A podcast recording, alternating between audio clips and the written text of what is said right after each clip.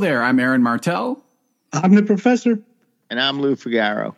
And welcome to Ridiculous Rock Record Reviews, a podcast where we talk about and review a rock album of our choice. This episode, we are joined by a returning guest co pilot and Patreon legend, Dan Houston. Dan, welcome back once again to the R4 podcast. Hey guys, awesome to be back. All right.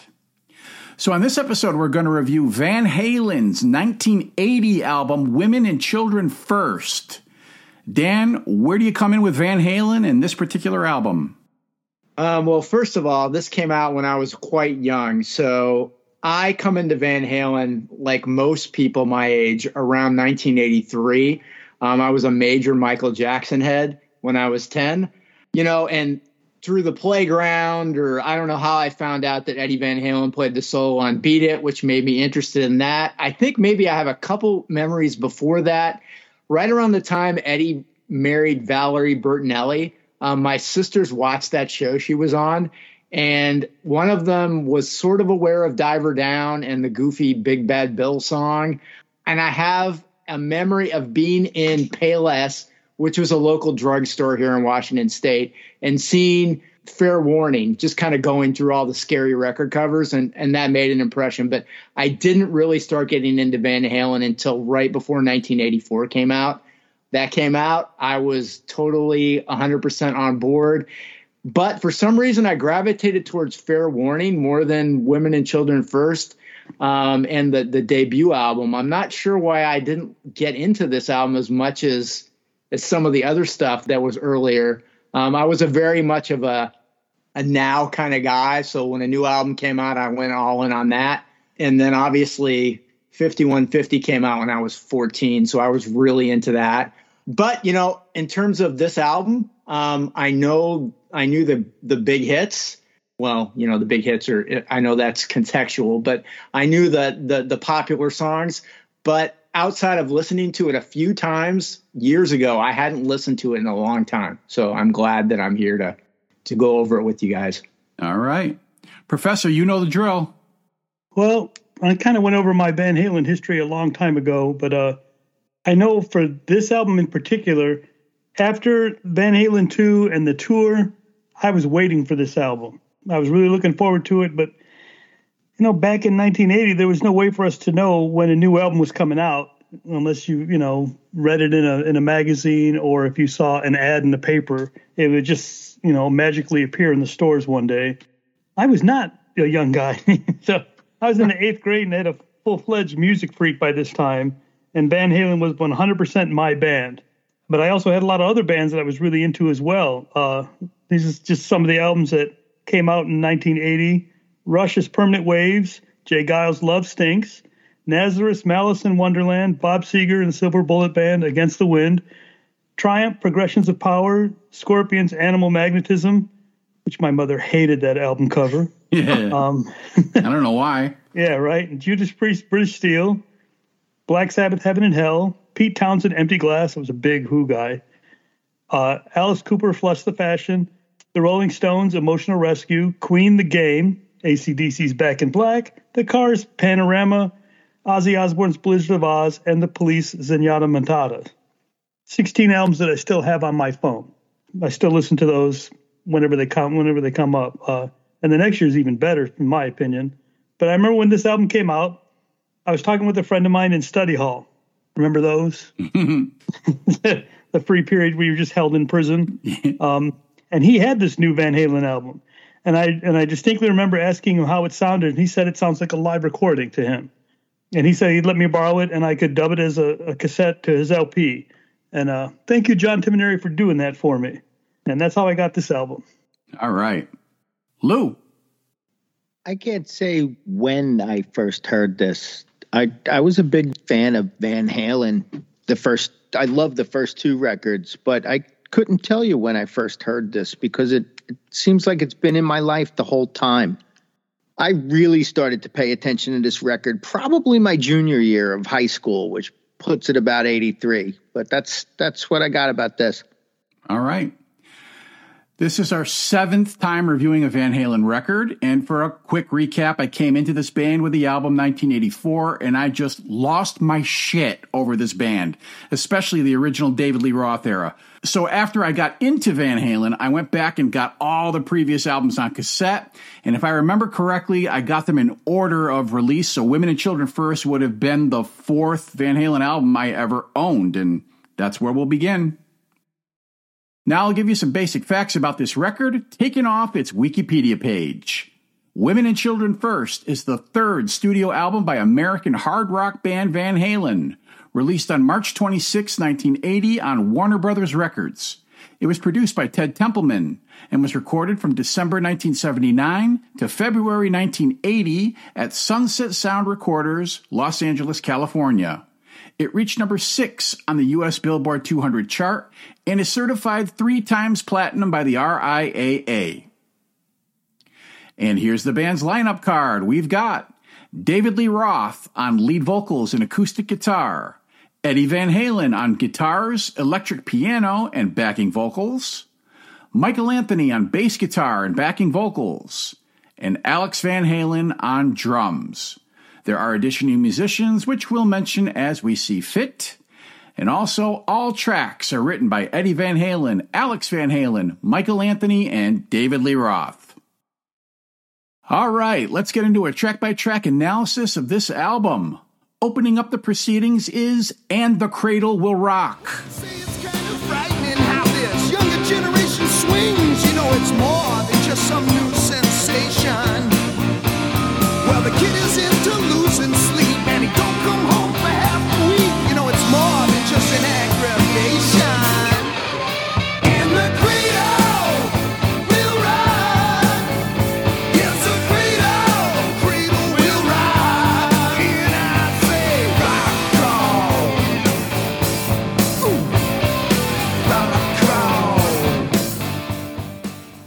what do you think?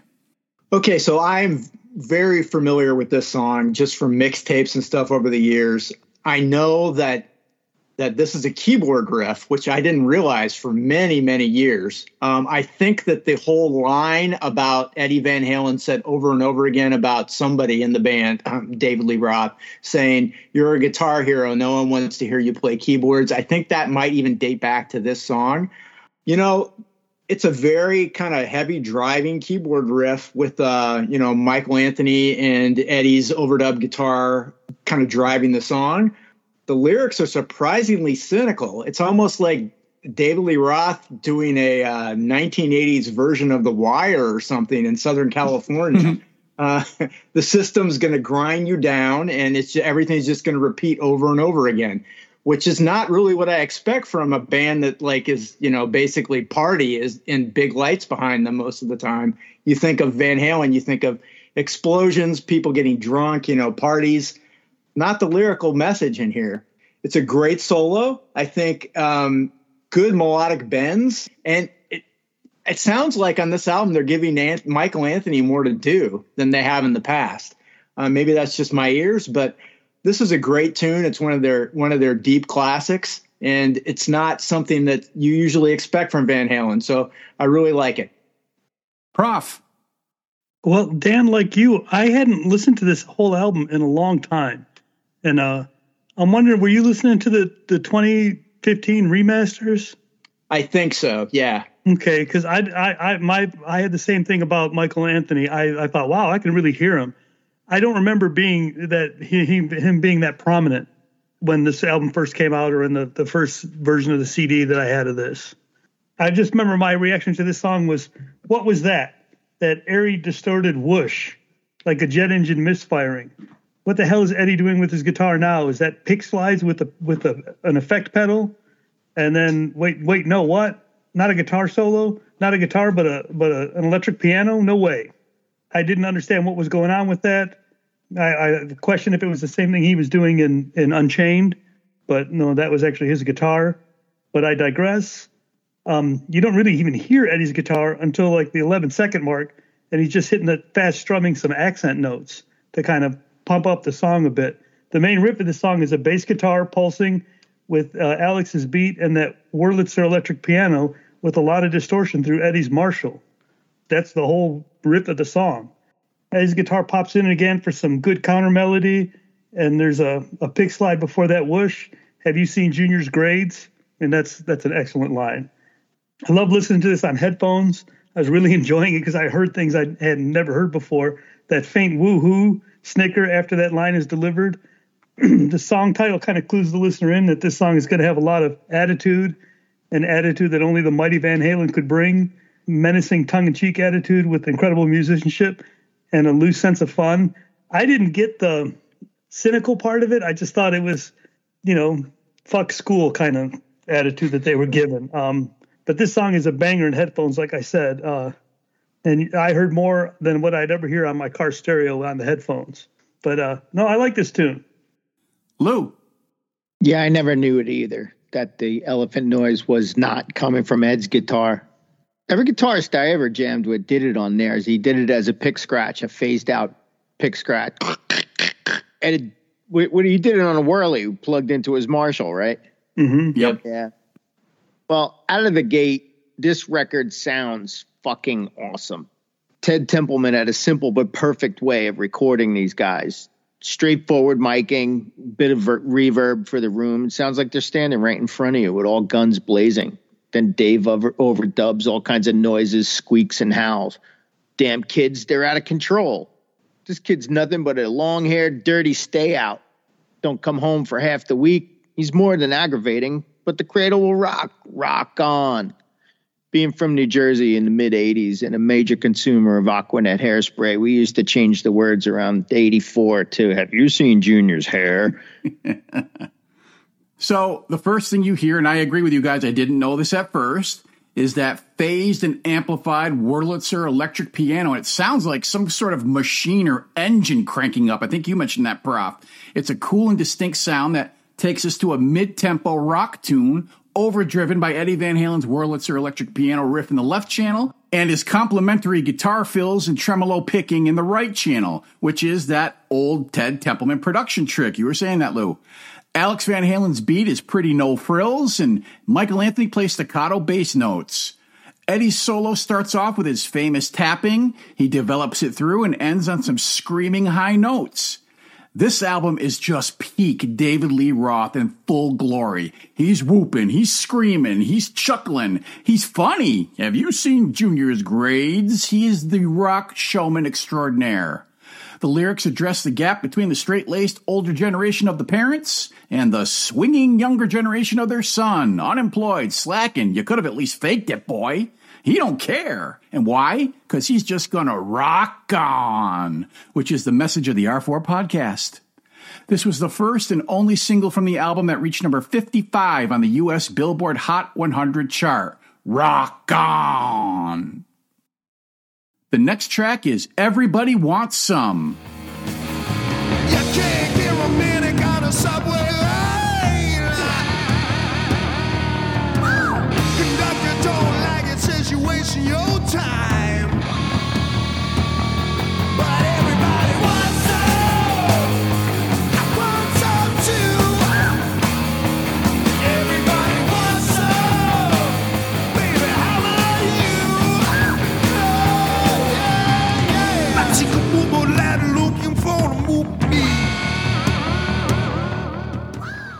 Prof, what do they want?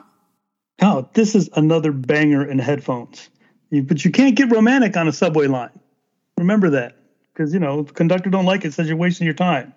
Eddie is playing along with that beat that Alex has put down, that jungle beat, and then uh, Eddie's strangling his guitar. He's doing things to it that a 13 year old would do to his member. I mean, that's just he's just making that thing squeal. And uh, the squeal he gets from it after he played that monster riff. No wonder this dude was always smiling. He makes it seem so effortless. The band is, is playing some of the stuff that would melt your face, like uh, McFly in the in the Back to the Future movies, and David Lee Roth is in his own little world. The bass line on this is thick and sick.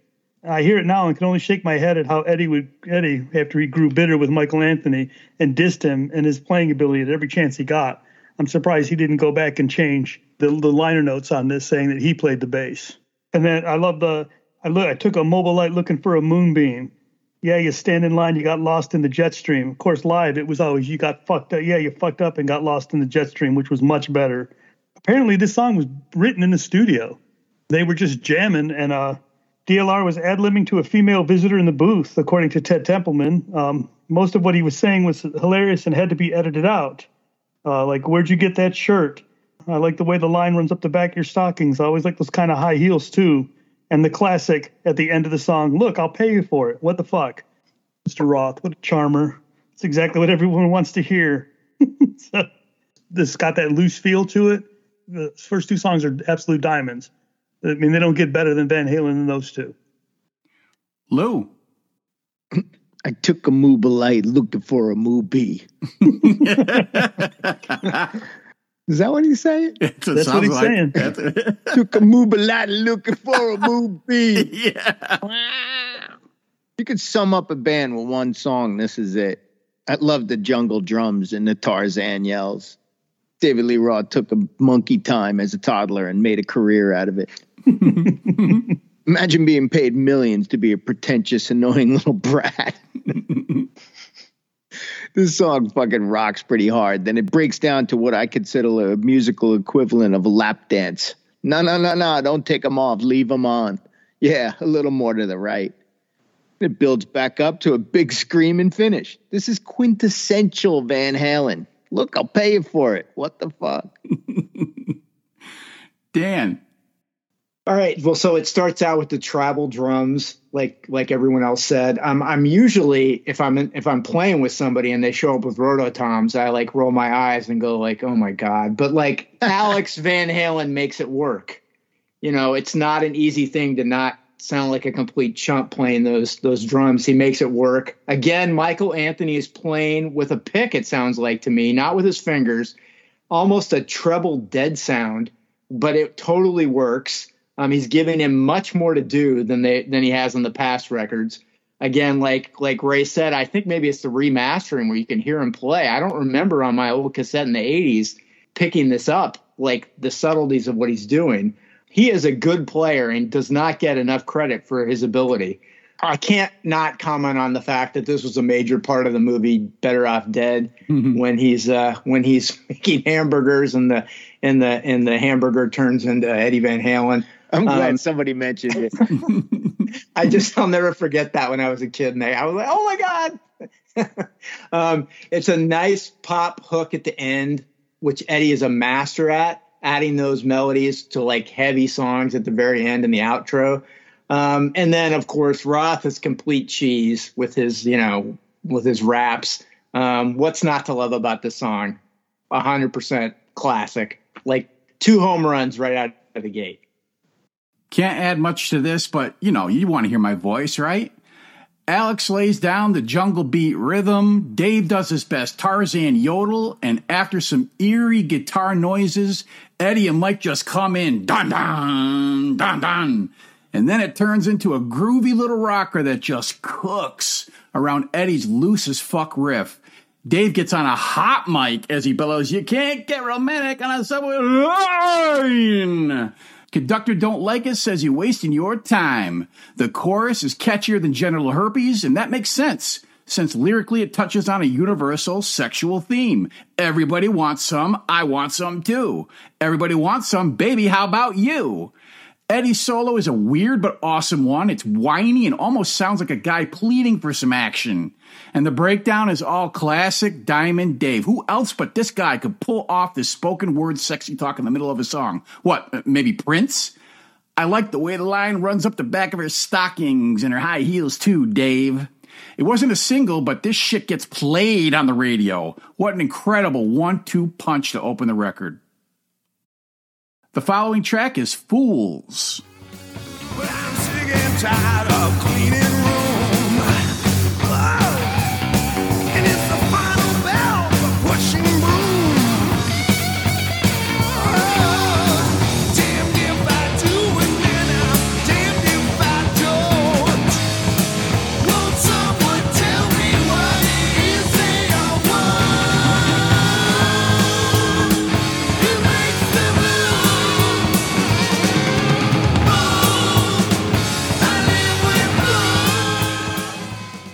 Us off.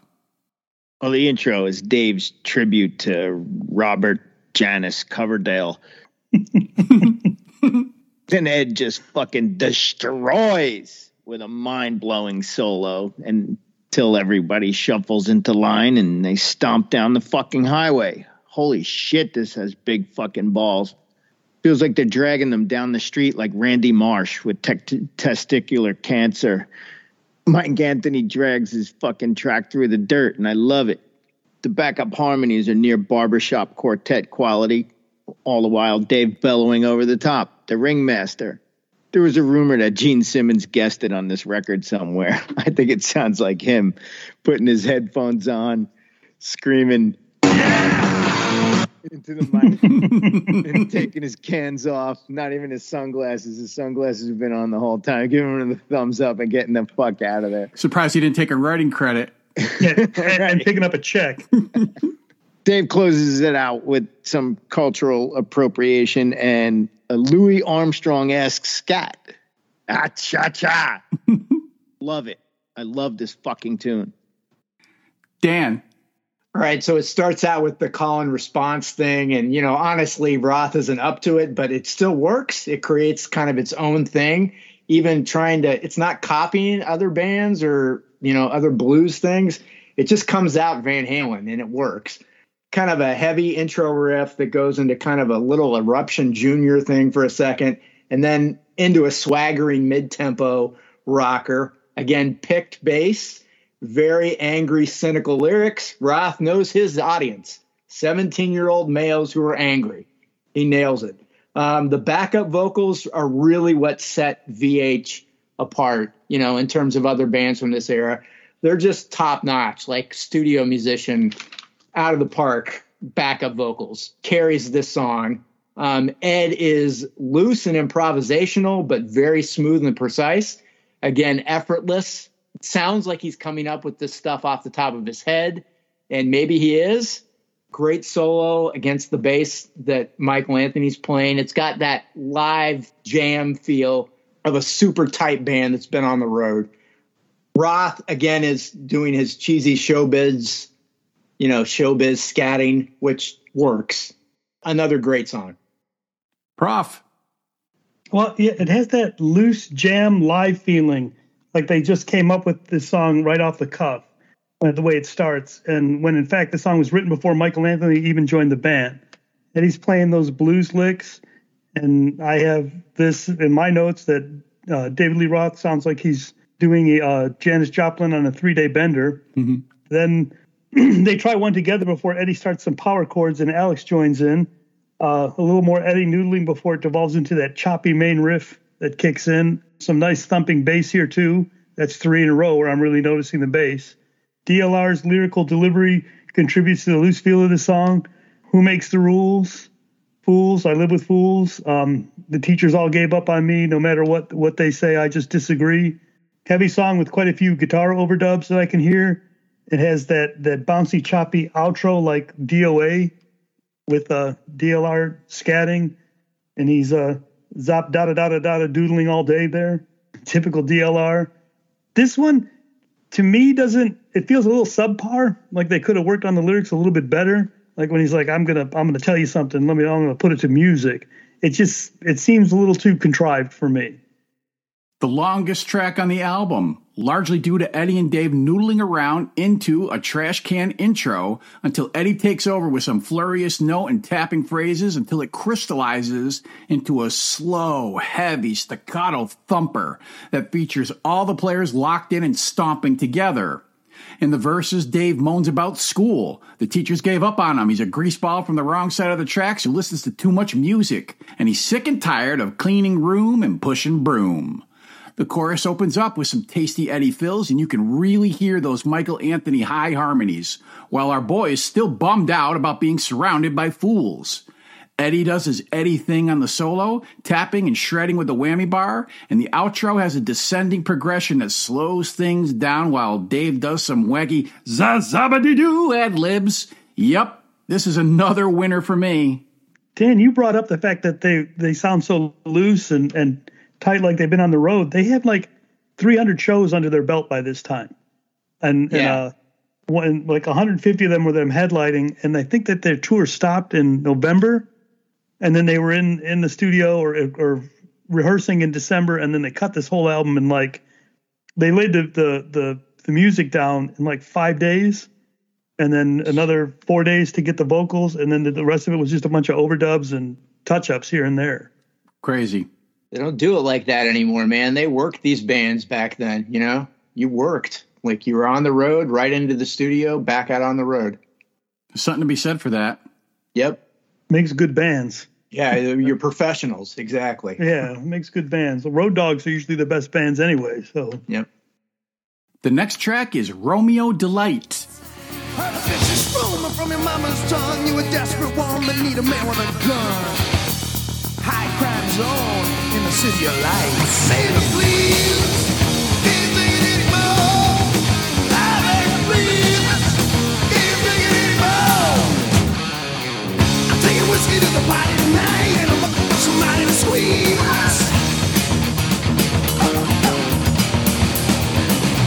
I ain't looking for somebody to fight, baby. Don't get uptight, baby, please. Dan, you like this one? Yeah, I do. This is one of the deep cut classics that most Van Halen fans know. Um, it's a fast, groovy song. Again, I maybe I missed this in the past, but Michael Anthony is is was higher in the mix than I've heard him before on what I was listening to. He's playing his ass off.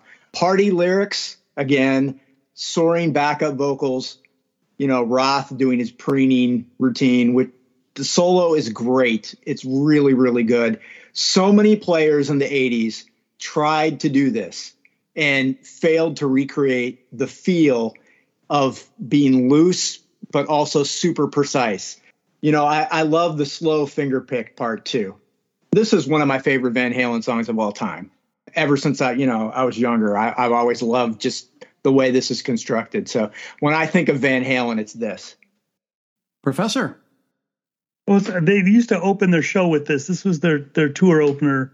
Um, Eddie would just start wailing and doing his crazy melt your face stuff, and then the band would just break into this and just go, and the the entire arena would just light on fire immediately. But every time I hear this song, all I can think of is cocaine, adrenaline, a pot of strong, strong coffee, and a handful of amphetamines, and you get one of the fastest, funkiest boogies Van Halen ever laid down. Breakneck, full steam ahead. I got in my notes here once again the bass line pops. Alex's arms are getting a hell of a workout. Eddie is proving that he is in fact an extraterrestrial once again, and DLR is oozing cocksure attitude in spades. Want to see my ID? Trying to clip my wings? Don't have to show you proof of anything. I know the law, friend. Been my experience that this approach, when dealing with the police directly, is not fruitful. um, the blistering solo with the bass noodling behind it is just damn good. And then DLR singing "Feel My Heartbeat" as the song ends. Yeah, feel it beat right out of his rib cage. Lou. Yeah, Prof. Peruvian marching powder. This one's nitro injected. Rapid fire riff, high power drums, and Michael Anthony in low gear and wide open. This reminds me of Light Up the Sky in intensity and speed. Takes you on the same kind of ride, too. Goes up and down the valleys, barely stopping for lights, up and down the mountain. The breakdown floats you in ether and keeps you in the air as Alex beats his hi hat like it owes him money, building tension. And as they all catch up and release it back down like a fucking roller coaster, the next slides that he does at the end uh, sounds like he's butt fucking a buffalo with the neck of Frankenstein. No wonder that fucker looks so stained and dirty. What a fucking ride. This is another one of my favorite Van Halen tunes. So far, four for four. Now the band kicks it into high gear on a fast chugger that features Mike's bass percolating like a tripped out heartbeat. You feel it? With the fast notes over Alex's open hi hat and Eddie's volume swells. And then the pre chorus and chorus brings back the accelerated chug and rocks your fucking face off, with Alex doing his trademark cymbal washes and clanging on the ride cymbal. Eddie's solo is his usual sloppy, controlled chaos, and then tapping his low E string against the guitar's pickup to match the bass in the breakdown. And listen to what Mikey's doing under there. He's getting off his own high note fills. He refuses to be left out. This track belongs to the off malign bass player, son.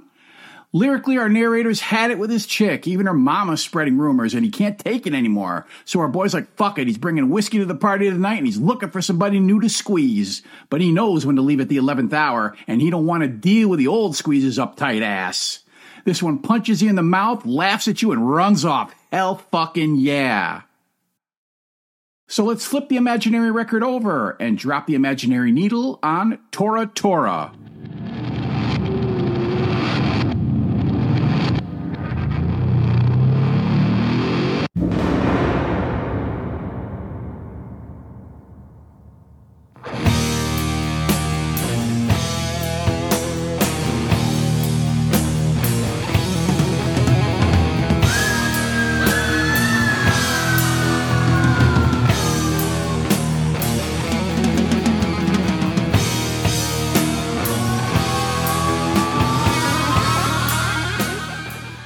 Professor P, what do you make of this? It's some backwards guitar wankery, some spacey alien engine revving, complete with a crash, and a bluesy dirge with some ah filler. I'm good with listening to it once. Next. Lou, Well, let's call a spade a spade and consider this an intro for the next song that they decided to split up for more publishing. I'll see you in a few minutes for the rest. Dan, Yeah, complete filler. I mean, I, I I don't know why they just didn't. You know, like Lou said, this must have been a publishing decision. You can just have combined this with with the next song, and it would have been a great track.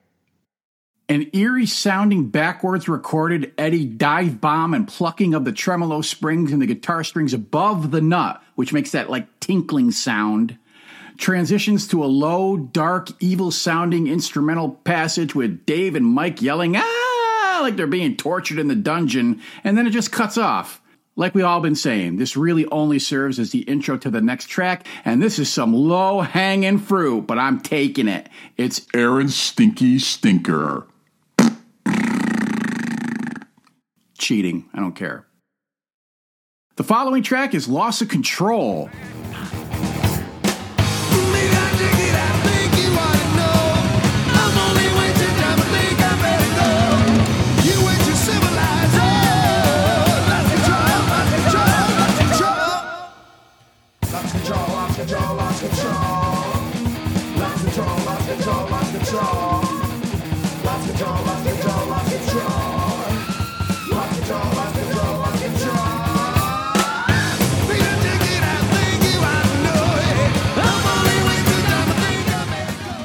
Lou, what do you say?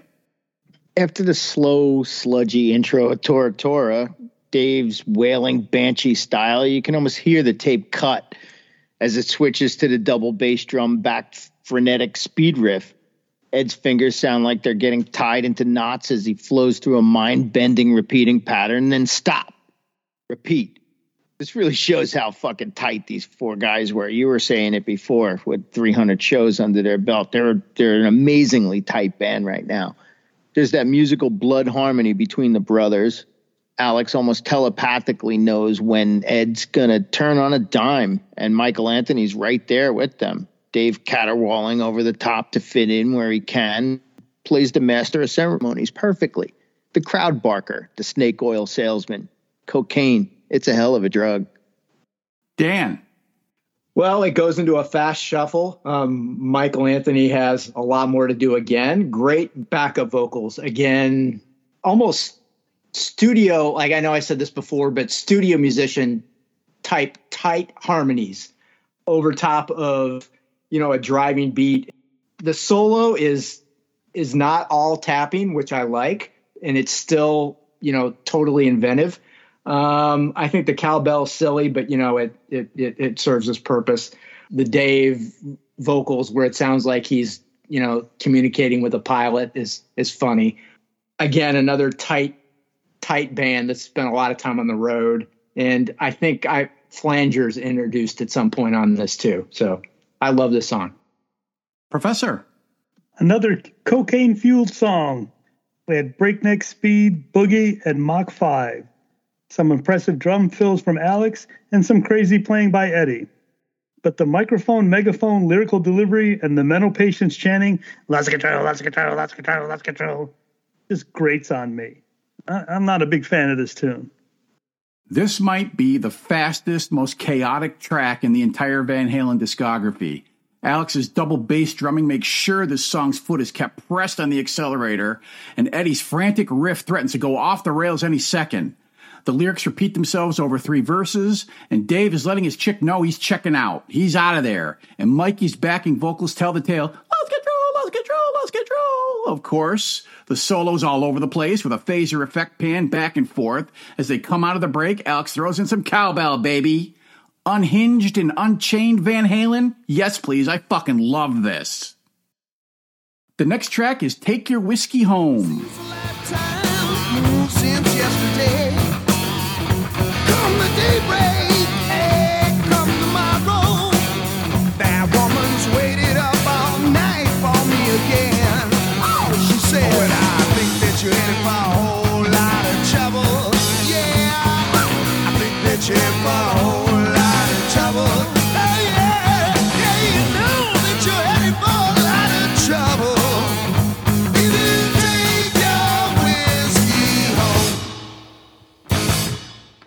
Dan, your thoughts? this song starts with classic Roth kind of acoustic intro, and then it goes into a a shuffle kind of close to what they would do on Mean Streets on the next album. Um, I really like the way that uh, Michael Anthony plays on this entire album, but Roth really is the star on this. He really sells it. Another Eddie solo that is precise. Um, the tapping seems right off the top of his head. I know it's not, but it sounds like he just walked in, picked up his guitar, tapped something totally in key that made sense with the song. You know, somebody who makes it look easy. That would be Edward Van Halen. Really strange, abrupt ending, but I like this song just because it seems like the band just showed up, plugged in, and did this without any forethought, which that is something else for a, for a, a band to play that tight and have it sound like they're not even trying. Just another great song. Professor Permy. Well, I dig that bluesy chicken guitar picking that's playing at the front with Diamond Dave and his raspy delivery. I think it's just perfect. It adds tension to the song, and then how the band just kind of falls in. I love how that. I love how that happens. Um, the main riff and that start and stop, and on headphones that faint whoa just before the lyrics. Another banger on headphones, like I said. Bass is thumping again. Eddie's first solo is really bluesy. DLR moaning in anguish in the background. Um, some goes to women, some goes to Jesus, but I'm absolutely certain both's all right. Uh, the solo two starts out bluesy and then shoots into outer space, bringing in that breakdown like only Van Halen can, and then it, that weird whoosh stop. I love this tune. Lou. Well, here we get another sample of Ed's acoustic prowess. He's just amazing and groundbreaking as his electric style. When they crash in with the rest of the band, it's pure Van Halen. Dave's the wise old Barker giving his sage advice. You're headed for a whole lot of trouble if you take your whiskey home. Leave that shit at the saloon, man. It's bad news. It'll piss off your old lady if you're falling down drunk in front of her and the ankle biters. This is one of Van Halen's best tunes. I friggin' love this thing. There hasn't been a bad tune yet on this record. in which Van Halen proved once again that they could do blues rock as good as anybody while still bringing then modern elements to it. They did it with Ice Cream Man on the first record, and they do a similar thing here.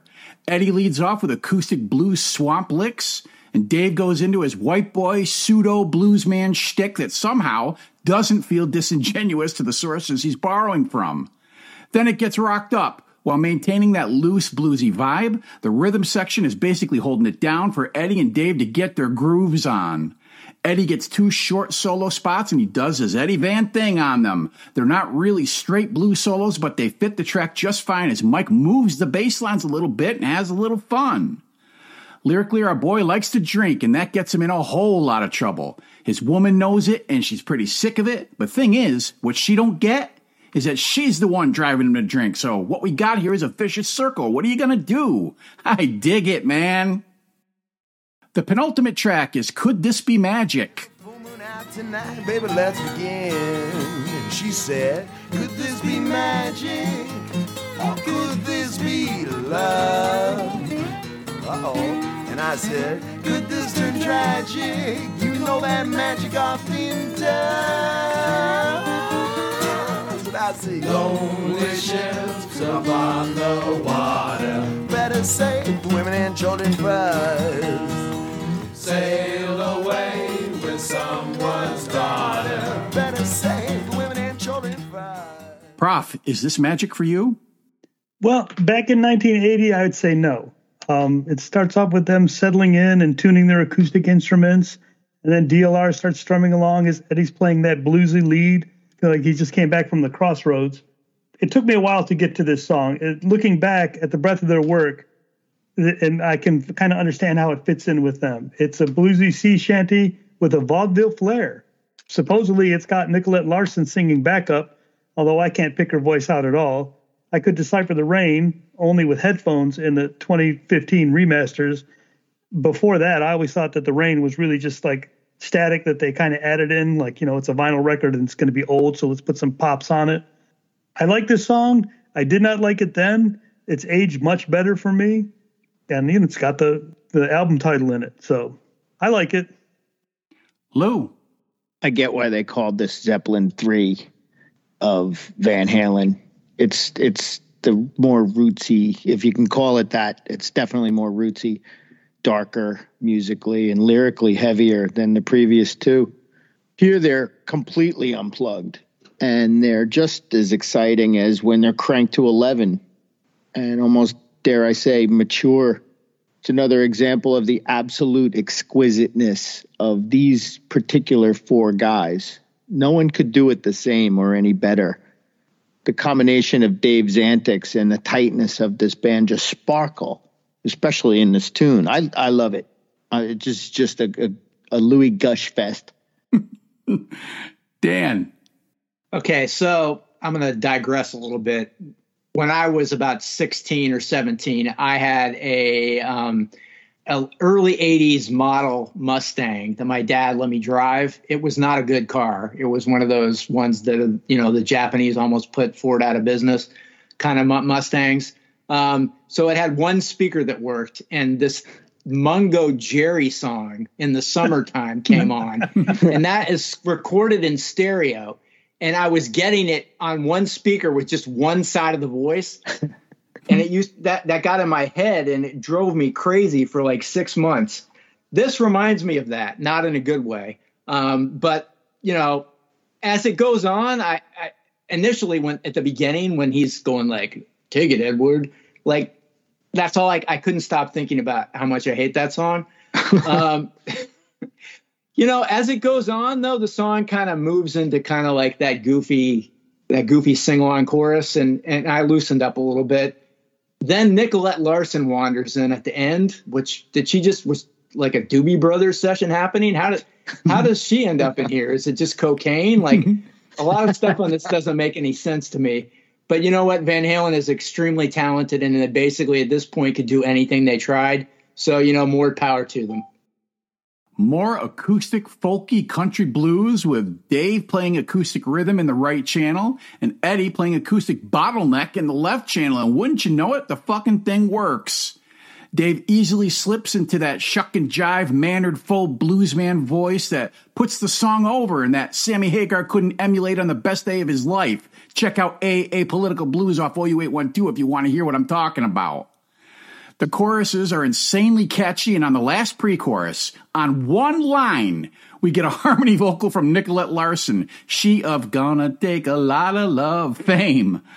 Dave is half laughing as he sings this, and the lyrics are about kicking back on the islands, relaxing and laughing with music in the air and women's on your mind. Take that, Hagar. Man, what wouldn't I give to be able to go back in time, kick back with the boys, and listen to Eddie Van Halen play Bottleneck while singing Lonely Ships Upon the Water. Better save women and children first.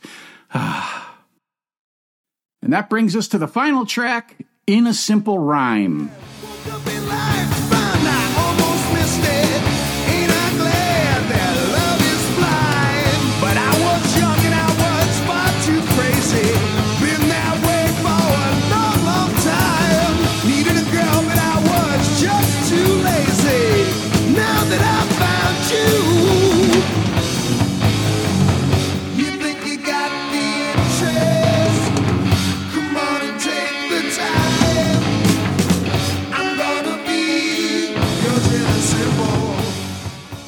How about this last one, Lou? They could have closed out the record with the last song, but instead they decided to leave us with this up tempo rocker. Not sure where that they were trying to go, but it makes an interesting closer. Instead of a big finish, it's sort of middle of the road. The breakdown and the solo are a bit more of the same, but I'll still take it over silly girl group cover songs. The outro tries to make up for this lackluster final track, but the damage is done. I'm out. Dan. Uh, I couldn't disagree more, Lou. Uh, this has uh, got a great, clean 12 string guitar opening um, and then goes into a galloping pop hook. It's everything I love about Van Halen. You know, spending time in California for part of my life. The, the sun's out, like you're outside, simple pop. These guys can rock that up and make it more than just a simple pop song. Um, Michael Anthony is being allowed to play, or at least they turned him up for the the version that I that I had, and I really like the the kind of the quiet, loud, quiet dynamic that they have going. And again, the solo is classic. It's classic Edward Van Halen, just making it seem like he just is smiling and ripping this off the top of his head when you know he's workshopped it for hours just that ability to sell, not trying when you obviously are a genius and you know exactly what you're doing. That's everything I love about this band. Um, this is probably my favorite deep cut Van Halen song on any of their records. Prof. Here we go. One of Van Halen's best songs. Just uh, from the gentle start, kind of like uh, Women in Love meets Beautiful Girls Tone. Alex marching beat and those blaring guitars as DLR chuckles as he delivers the opening lyric. So much attitude. Well, back in the past when I was treated so coldly, my life was a darn disgrace. Damn, this is just a great song. I like the, well, ain't life grand when you finally hit it? I'm always a sucker for a real good time. That that right there, that just says screams California to me. So I'm right there with you. Sun's out, guns out. Let's go have some fun.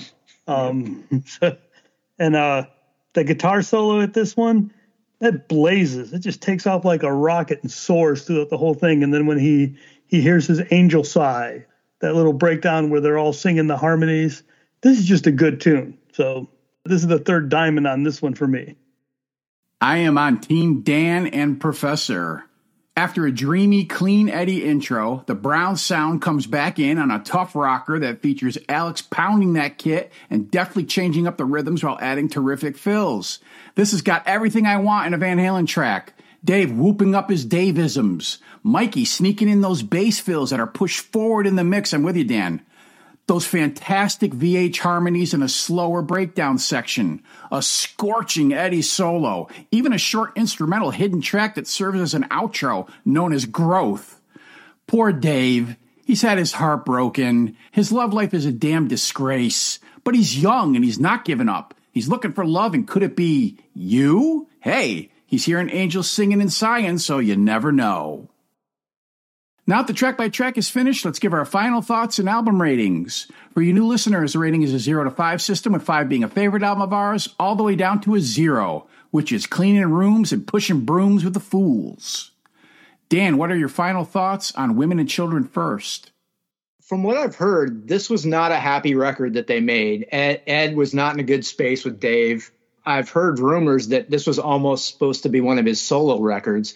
And Roth found out that they were going back into the studio and immediately showed up and injected himself into it. I, and I think that some of that tension spilled over, like you were saying, to the photo shoot that happened. Anyway, even though the band was in a bad place, they came out with something amazing.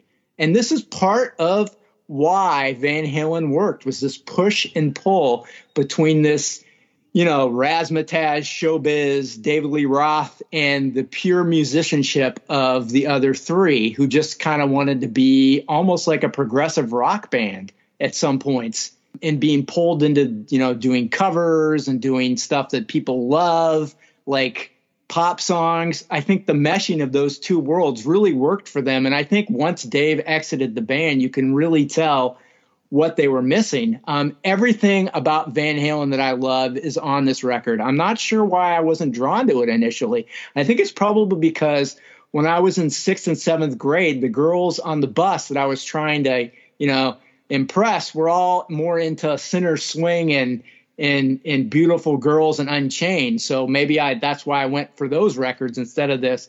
This is a great album. Everybody's at the top of their game this is Van Halen in its essence. I think they were in like their 1927 Yankees period where everything they did was amazing.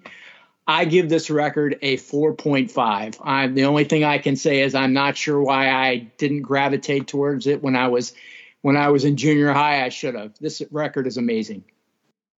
Professor. Well, well, I'm going to start off first. I was going to talk about growth or tank at the end first their little hidden track. Um, when I first heard that, it was a short jam that faded out, and then uh, Circus Hit Parade or Creem magazine revealed the name of it. It was Tanker Growth at the time, which was also played in concert when they reappeared on stage for their encore. Um, they play this right before they break into Ice Cream Man while they were waiting for Roth to make his return to the stage because he didn't come out with the rest of them the, those magazines also said in an interview with with Roth or Eddie or both of them that this they were going to uh, that they had the intention of starting the next album with Growth or Tank as a fully realized track. Of course, we all know that that never happened. It was a cool idea, which leads to a lot of what if fan speculation, but in the end is really just much ado about nothing. This album is beloved amongst the Van Halen fans and solidly in second or third place among the many Van Halen album ratings of the six pack. For me, it's nine songs with one semi hidden track, four of which are or either outright filler or subpar by Van Halen standards to me. Um, six solid tracks with three absolute stone cold classics.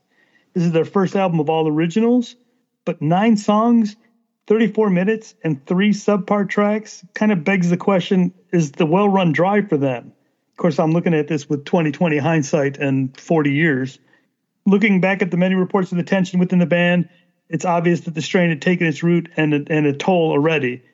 Greg Renoff wrote an article a few years ago about the shoot, the photo shoot for the album cover and the back cover. And I never noticed it before, but if you look at, they were they were I guess they were fighting badly then to the point where the the uh, photographer thought they were going to break up right in front of him, and in the middle of it, Michael Anthony just sparks up a big doobie and starts smoking it and you can see in the back photo, he's holding that doobie and blowing the smoke out on the back cover. So, which I never noticed until Renoff pointed it out. Listening to this album today, if pressed to rank it in the six pack, I'd rank it a lot lower than than second or third. Uh, for me, it hasn't aged as well. The three classics haven't lost any shine, but as a whole album, this release has tarnished over the years. I don't know if it's it's informed by Bitter Eddie, or the decades of the DLR Sammy stuff, my musical taste changing over the 43 years since its release, or a combination of all of that. Fair warning, the debut, 84, and Van Halen 2 are superior to me. I give this one a 3.25 for Van Halen, which would probably be a 4 to everybody else. But yeah, I, I was kind of shocked when I was listening to this because I know how highly regarded it is by so many fans. And the, the, like I said, the three songs on it that I love, I absolutely love and never get tired of. But some of the other ones, I was kind of shocked that I didn't feel that way about Fools. It just didn't doesn't do it for me that anymore. Lou. At this stage in their career, Van Halen was still one of my favorite bands. They hadn't got to the mega stardom that Diver Down brought and the ubiquitousness of 1984 that made me fatigued of them. This was Van Halen in their prime, and it sounds it everything was still new and there wasn't any ear burn yet. This has always been one of my favorite Van Halen records. And without a simple rhyme, it's a perfect record. If we include the final track, it gets a four and three quarters. But th- this album is is definitely up there. It's funny, but this album kind of became the forgotten album of the original Van Halen six pack for me, mostly because it sat in the lower middle of my affections for quite a long time. When I think about my very favorite VH records, this one doesn't jump immediately to my mind. And that's my own fault, because whenever I put it on, I always think, oh yeah, this is the shit. At the time, the band was riding high as a rising top act in the United States through constant touring, and more and more fans were catching on and joining the Van Halen party. Like their first two albums, this one was recorded in about two weeks or so, and the band headed back out on the road to promote it. The album cover was a photograph taken by Norman Seeff that featured the band members holding up a catatonic Eddie Van Halen with a dark green border around it. And when Women and Children First was released, it met with mostly positive reviews and commercial success. The cracks that formed within the band began to show here as well, as the album contained a poster of a shirtless David Lee Roth chained to a fence without any of the other members in it, an example of something that would cause tension and escalate to major issues, particularly between Dave and Eddie. As far as the music goes, Van Halen is beginning to experiment with the sound a bit, adding electric piano and more acoustic guitars, and yet this album also contains some of the heaviest tunes the band ever wrote. Unlike you, Professor, this has risen in my personal estimation over the years the more I listen to it. And at this point, I can safely say that I love the unholy frig out of this album. I give Women and Children First a four and a half, and this one has morphed for me from my forgotten record to one of my go to essential listens. It's a must have. Now we'd like to thank Patreon legend Dan Houston for coming back and digging into some Van Halen with us. Good times, man. Yeah, thanks a lot for letting me come back. Of course. And that's going to do it for this episode. You can find this podcast on all the podcasting platforms wherever you listen to them. If you like what you hear, please subscribe or follow the podcast and leave us a review. If you'd like to contact us directly, we can be reached at ridiculousrockrecords at gmail.com or also on the Ridiculous Rock Record Reviews Facebook page, where there's a link to hear each podcast. We're also on Twitter at R4 Podcast Aaron and Instagram under R4 Podcaster. If you feel the podcast has value and would like to make a contribution to support it, please head over to Patreon and the Ridiculous Rock Record Reviews page and sign up on one of the monthly tiers. Feel free to leave all of your feedback, comments, reviews, and or suggestions at any of those places I just described. We'd love to hear from you. So for the R4 podcast, I'm Aaron. I'm the professor. And I'm Lou. See ya. Look, I'll pay you for it. What the fuck?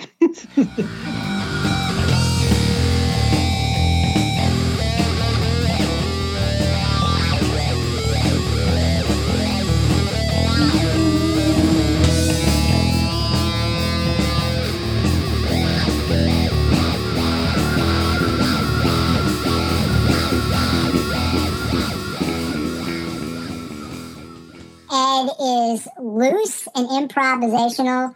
Oh, excuse me. Again, um, hold on. Roth is really selling this one. Um, can we just stop and rewind for? I, I screwed something up. I can't read my notes. I can't read my notes. you got that. So I don't know what Dave's singing about. He sounds like he's in love, hearing bells ringing and birds singing. Not sure why not sure where they were. I can't read my notes. I can't read my notes. Can't read my notes.